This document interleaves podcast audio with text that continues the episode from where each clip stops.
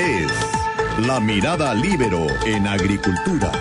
Y ahora, como todos los viernes, la entrevista de la periodista Pilar Molina. Hola, muy buenos días. Como todos los viernes, estamos con una entrevista. Hoy día tenemos el honor de tener a José Miguel Insulza, ex ministro del Interior, canciller, secretario general de la OEA, actual senador por Arica y Parinacota. Muchas gracias, José Miguel Insulza, por la entrevista. Gracias, Pilar. Buenos días. Espero que todo bien por ahí. Todo, bueno, para, para los tiempos que corren, todo bien, porque hay, hay harto tema. Eh, José Miguel, ¿qué pasa con la oposición? ¿Está ayudando a salir, en su opinión, de la crisis sanitaria y reactivar los empleos, considerando que hoy hay tres millones de personas prácticamente que no tienen empleo y que cuatro meses atrás estaban trabajando? Bueno, mire, yo creo que sí, en realidad toda la, casi todos los planes que el gobierno ha presentado se han hecho, se, han, se han recibido. Y si esto es a raíz de lo que pasó hace un par de días atrás con el rechazo del Senado de la, de la ley sobre pymes, es porque se porque perdón es que quiere una ley en realidad tributaria que fue presentada como la ley de ayuda a las pymes y la verdad es que se consideró que esta ley no era suficiente para eso y si se rechazó fue nada más que para porque este ya estaba aprobada en la Cámara de Diputados fue para llevarla a la comisión mixta y tratar de introducir algunas otras cuestiones que nos parecían importantes. El ministro consideró que la, la postura de la sala del Senado incumplía el acuerdo al que habían llegado el gobierno con los partidos más moderados de la oposición, el Partido Socialista, el PPD y la Democracia Cristiana. Porque este era un proyecto que estaba, dice, transcrito, eh, era una transcripción de lo acordado y sin embargo también se lo rechazaron. Bueno, eh, la sala de la Cámara a su vez aprobó un fondo COVID por 12 mil millones de dólares que también era ese era el acuerdo, ¿no es cierto?, el marco fiscal, pero lo, le puso cualquier cantidad de condiciones. Todo esto ocurrió el miércoles, entonces la gente se pregunta si la oposición está cooperando con el gobierno y le interesa reactivar la economía. La, la, pregunta, la respuesta es bien simple, o sea, sí, sí estamos de acuerdo en eso, pero el problema es que el, gobierno eh, pone demasiadas cosas que no tienen que ver con el proyecto y pone otras y omite otras que sí tienen que ver. Y como digo, el problema principal en el caso de las pymes fue porque se dijo que este era un proyecto de pymes y no lo era, está bien, no lo era, era para otras cosas, debió haberse planteado así desde el principio y no introducir cosas que realmente hacían ruido en el proyecto. Y también yo creo que no, yo no, no, no puedo responder por la Cámara de Diputados, pero yo imagino que un poco lo mismo pasó en la Cámara.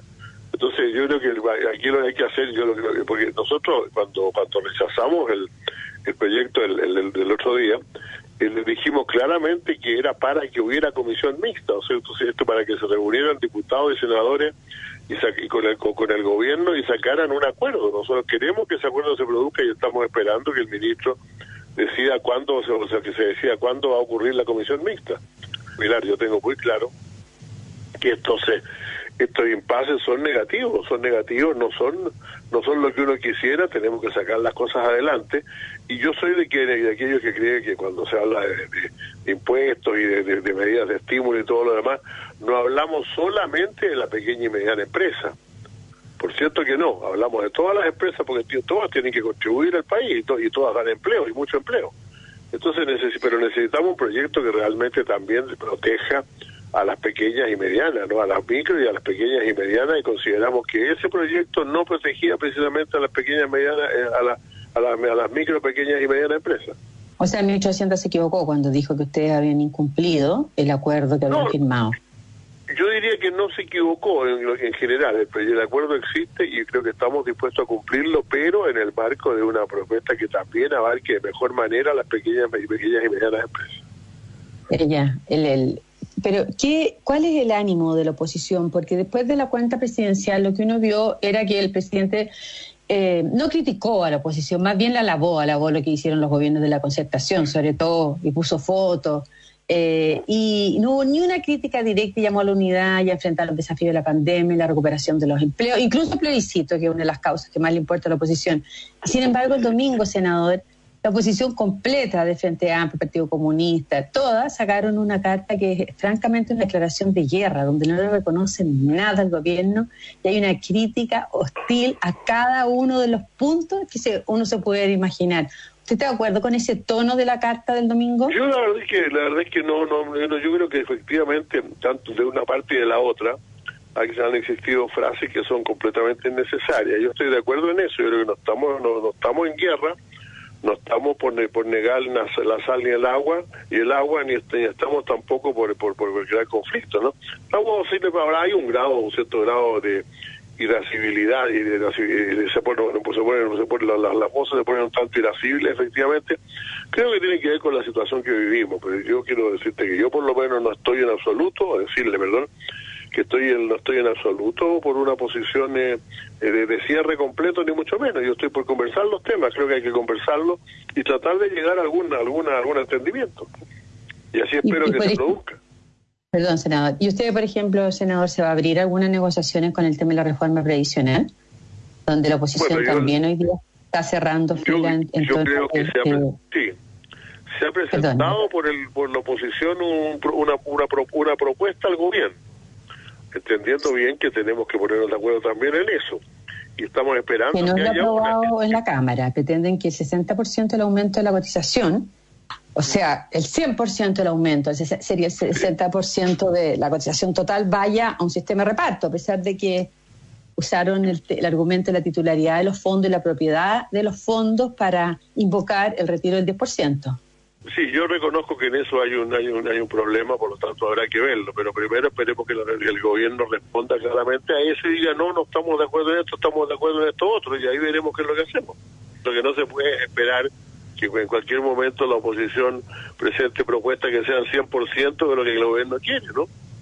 Y nosotros hemos dicho... Eh, hay un acuerdo de tres puntos y tres puntos en la Cámara, eso es lo que se aprobó, y el senador Letelier señaló que si el gobierno no aceptaba que los seis puntos porcentuales de aumento de la cotización eh, se, se, van a, a, una cuenta de reparto y no a las cuentas individuales de los trabajadores, nos vemos en la constituyente, dijo. ¿Usted está de acuerdo con ese planteamiento? Yo creo que probablemente esto no, es, posible que no haya acuerdo esta vez. Eh, Pilar, yo creo que eso es cierto. Yo primero que nada creo que es difícil, no creo que sea solamente el asunto de esos puntos, sino que otra cantidad de otros. No ha habido respuesta del gobierno. Ahora, respecto de, de, de, la, de, lo que usted dice de la constituyente, yo pienso que efectivamente lo que pasó con el 10% le ha dado a la gente en general una, un sentido muy claro de titularidad de sus fondos, ¿no? Y no creo que, esté, que, constituyente o no constituyente nadie esté por expropiar los fondos, ni mucho menos, ¿no? Y no contradictorio está planteando ahora, dejando fuera ese proyecto que pretende expropiar los fondos, no es contradictorio, eh, está planteando ahora que todo el aumento de la cotización se vaya a una cuenta de reparto. Bueno, esa es la posición que ha salido de los partidos de oposición. Yo reconozco que eso tiene dificultades, en la, se, ve, claramente en las encuestas, ¿no? Evidentemente la gente no quiere eso, por eso habrá que revisar ese asunto, pero, pero ahora es difícil cuando ya se estaba trabajando en esto de la ley y la, y, la oposición tenía que presentar una, una postura frente al gobierno, era difícil pedir un cambio en esa postura. Lo estamos discutiendo en todo caso. No crea que somos insensibles, que somos insensibles a lo que pasa en la sociedad, por el contrario. Es que eso es lo que ha parecido que no están dispuestos a transar, porque eso cuando el senador Letelier dice nos vemos en la constituyente, es una... Eh, en la constituyente también habrá que transar si la quiere la gente quiere mantener sus fondos de, carácter privado, de manera privada como corresponde. Si nosotros esta cosa no se hace, no se puede hacer espaldas de la gente. Además, no veo mucho cómo se podría hacer eh, una, una cosa si realmente lo que la gente, los titulares de las cuentas quieren es otro, es otra cosa. Eh, senador Insulza, ¿usted cree que la oposición se está haciendo cargo de la mala evaluación del Congreso? Eh, que la verdad es que es mucho más baja que la del presidente. El presidente tiene 20 exiguos puntos de aprobación, pero el Congreso tiene 16 y el bloque al que pertenece su partido tiene 14%, según la encuesta de la primera semana de Julio Cadem, el PSPPDPR. ¿Se hacen cargo de la mala evaluación eh, hoy día y tampoco tienen líder para eventualmente un, líder, salvo que le guste el, el Partido Comunista Jadwe para la próxima presidencial. Bueno, a mí no me gusta Jadwe para la próxima presidencial, en primer lugar. Y en segundo lugar, eh, a mí no me gusta Jadwe para la próxima presidencial, así que si, si, si, si, una de las preguntas. Y las otras digo texto sí, creo que es cierto que efectivamente nuestra, nuestra, nuestra parte de la oposición no ha dado todavía con una con una buena conexión con la gente y hay que reconocer que eso se repercute fuertemente en las encuestas también.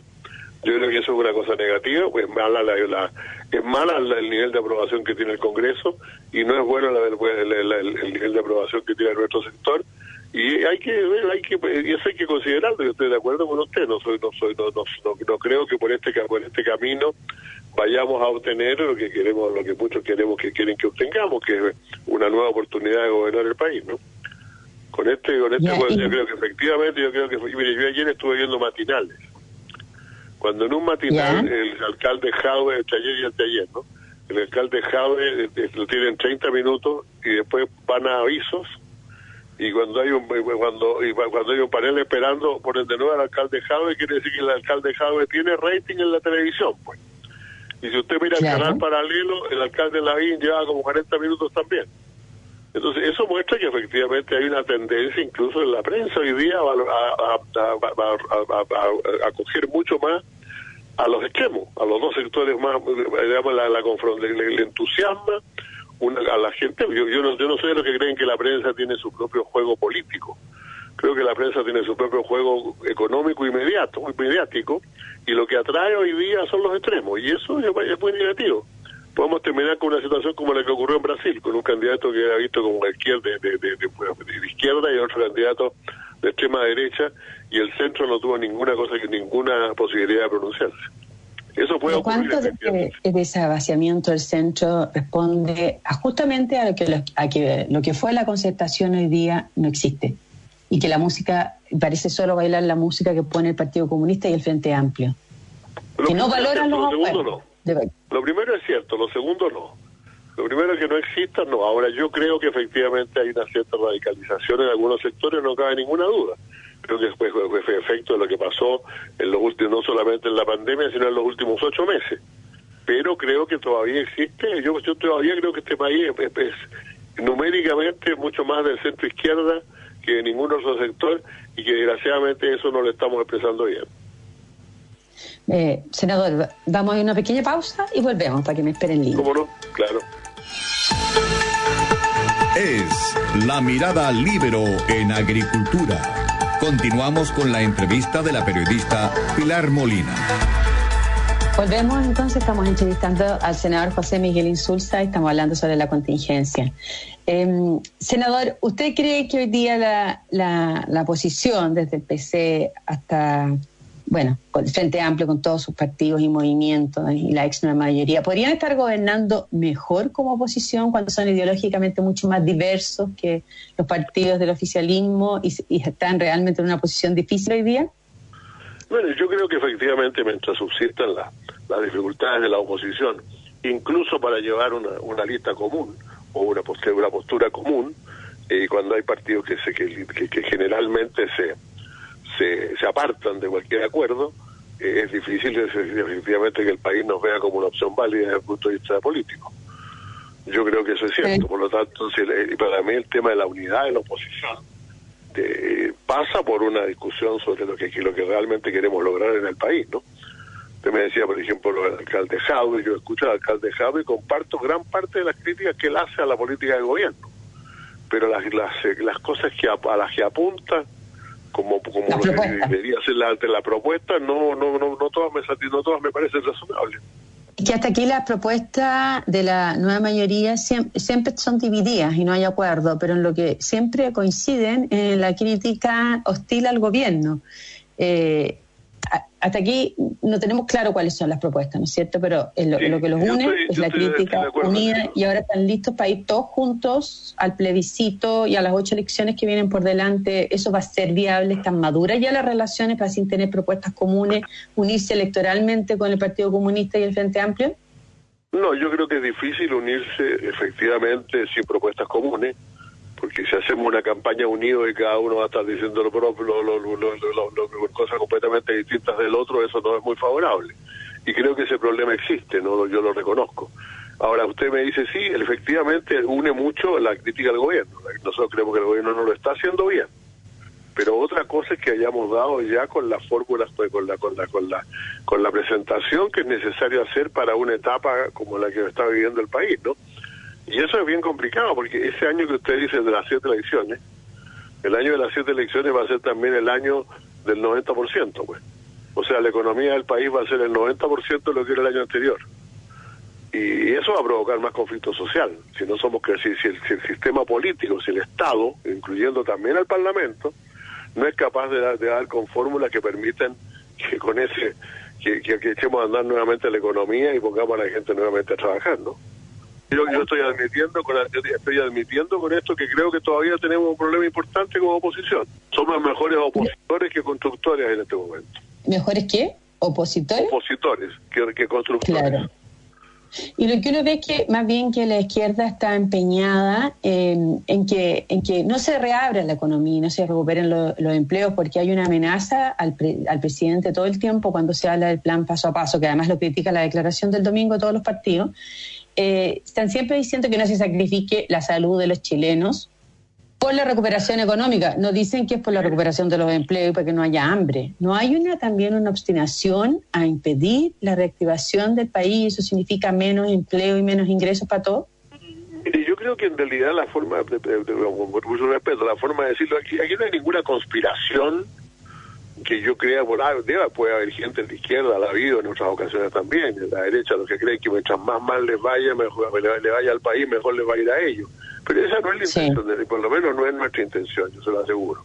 Lo que pasa es que algunas obstinaciones y, y, molestias se deben fundamentalmente a que nosotros hemos hecho propuestas amplias, hemos hecho propuestas serias. Nosotros propusimos esto que hoy día se, se empieza a discutir realmente, ya un poco tarde creo, que del, del, del ingreso familiar único para, para, todo, para, para todos los, chilenos que estaban en necesidad de hacerlo se convirtió finalmente en siete u ocho proyectos pequeños llenos de letra chica y con problemas que al final están costando la misma plata y no dieron nunca una respuesta adecuada.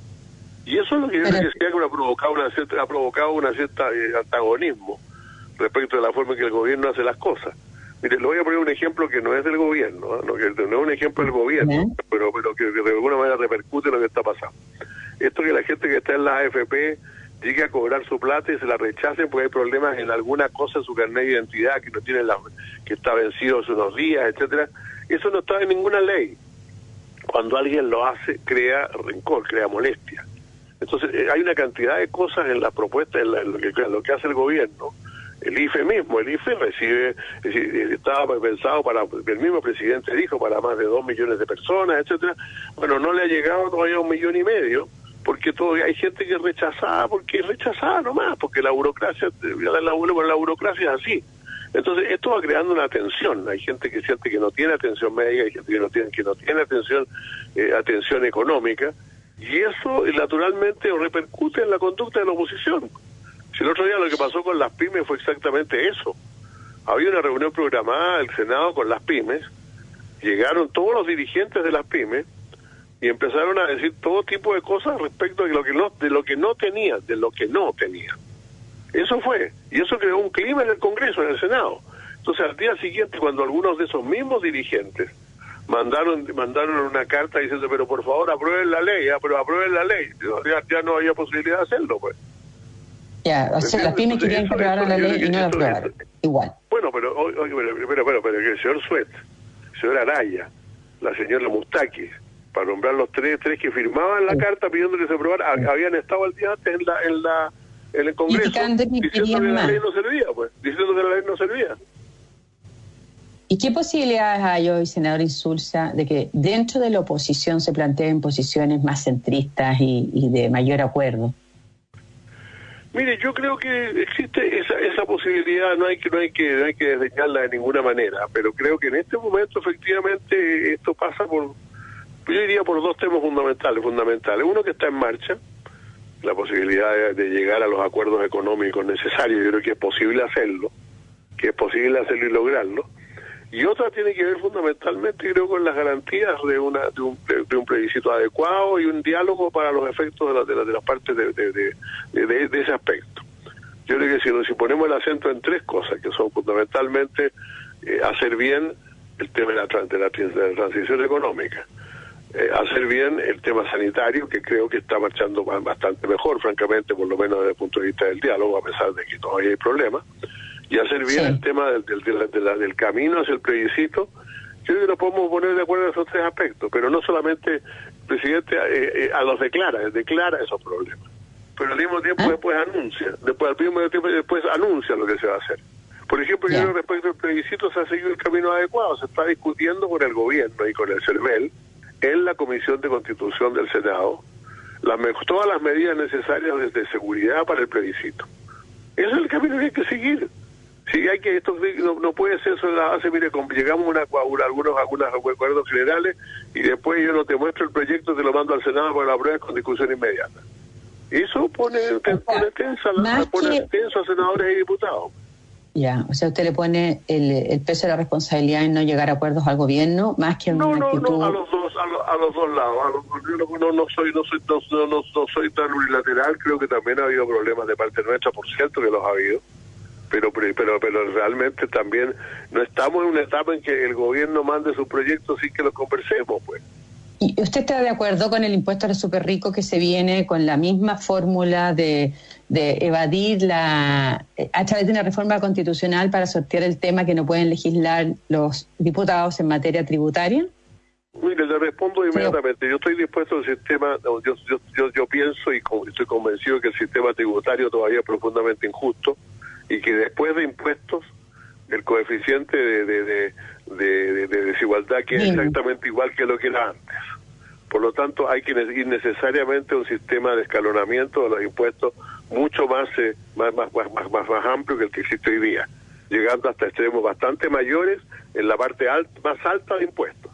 Pero por tirar un impuesto así al, al voleo, a, una especie de reforma constitucional de, de, que, que, que, que, que, lo cobraría ahora por, una, por única vez, porque de nuevo, si dice por única vez, yo no estoy de acuerdo. No, no estoy de acuerdo. No está de acuerdo. Perfecto. Eh, como decía un tuit, eh, los súper ricos se van a cabetear y van a sacar su súper plata fuera del país, nosotros vamos a quedar súper bueno, y yo, perdóneme, Pilar, voy a ser más, más, eh, más negativo que usted que, lo, que, la pregunta, yo creo que lo está, mucho lo están haciendo. Ah, que, y yo creo que no solo los empresarios chilenos, como, como se dice, hay empresas, extranjeras que están pensando en desinvertir. Y eso, es una, una consecuencia grave. ¿Y cree que la actitud de la oposición es suficientemente clara también frente al retorno a la violencia o también la están usando como un arma de presión? Porque eso es otra cosa que, está influyendo en, el mundo empresarial para retener la inversión, según todas las encuestas. El que vuelva la violencia. creo que hay mucha, creo que hay mucha gente, creo que hay mucha gente que, que teme que apenas, apenas haya una, una, este, una cierta normalidad, una cierta normalidad, como decía algo alguien desde desde algún otro país que, que está bastante mejor que el nuestro esta mañana, una nueva normalidad que es con mascarillas, ¿no? Bueno, creo que hay mucha gente que teme que en ese mismo, mismo momento salga nuevamente, empiece todo el estallido social. Yo le digo que derechamente lo que yo pienso y lo digo entre mi gente habitualmente, un nuevo estallido social este país no lo resiste. No lo resiste. Sería el tiro de gracia. Sería, no, no es un tiro de gracia, pero sería una, una, una caída de la economía y del desarrollo del país y a la condición de los chilenos que duraría por varios años. Ahora, ¿usted está dispuesto a sostener, a, defender una especie de silencio o complicidad frente a la violencia cuando la otra vez le hicieron bullying, le atacaron su sed, lo llevaron al Tribunal Supremo, solo por decir que eh, los asaltos masivos del, del metro para, para no pagar la tarifa no eran lo correcto? O, por no haber votado la acusación constitucional contra el intendente Guevara.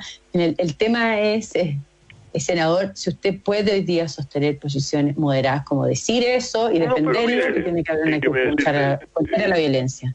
Algunos algunos comunales de pronto me piden, me piden al Tribunal Supremo que me expulse y todo otro montón de cosas. Seguramente ahora con lo que pasó hace dos días atrás con el con el juez Mera, en que hubimos 10 votos, votos de oposición en su favor, seguramente las reacciones, yo, usted sabe, yo no miro no miro las redes sociales, no miro los tweets nunca, no, no miro jamás.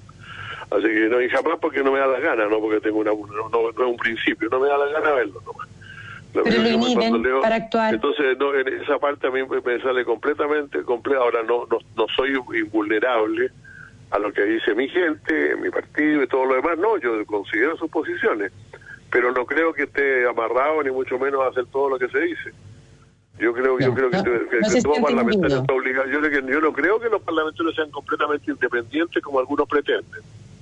Creo que sí tienen dependencia de su partido, pero también tienen un espacio en el cual tienen que decidir ellos lo que creen que es mejor teniendo todos los antecedentes. Ya, ¿y ese espacio existe hoy día? José Miguel, para, para los senadores y los parlamentarios que eran de la. Yo creo, yo creo que existe si son capaces de cumplir con sus propios, con sus propios sus principios. Si estamos en una crisis, cuando estamos en una crisis, alguien dijo alguna vez que en los momentos críticos es cuando uno tiene que, tiene que empezar a, vivir, a estar de acuerdo con sus principios. Esa es la realidad. He condenado la violencia con calcaridad desde el principio, desde el primer día, y la sigo condenando ahora. Yo creo que nada justifica, nada justifica que condenemos la violencia de un lado y no la violencia del otro. Hace un agrado, pero nos tenemos que ir. Bueno, muy bien, pues. Volveremos a conversar y que tenga usted un muy buen día. Bueno, muchas gracias. Gracias a usted y me despido de ustedes y nos encontramos este otro fin de semana, este otro viernes y que tengan, espero, un buen fin de semana ahora. Hasta luego. La Mirada Libero en Agricultura. Una presentación de Viña Garcés Silva, pioneros del Valle de Leida. Y en Consorcio, estamos contigo en tus pequeños y grandes proyectos. Conducción, Magdalena Olea. Producción, Doris Mora.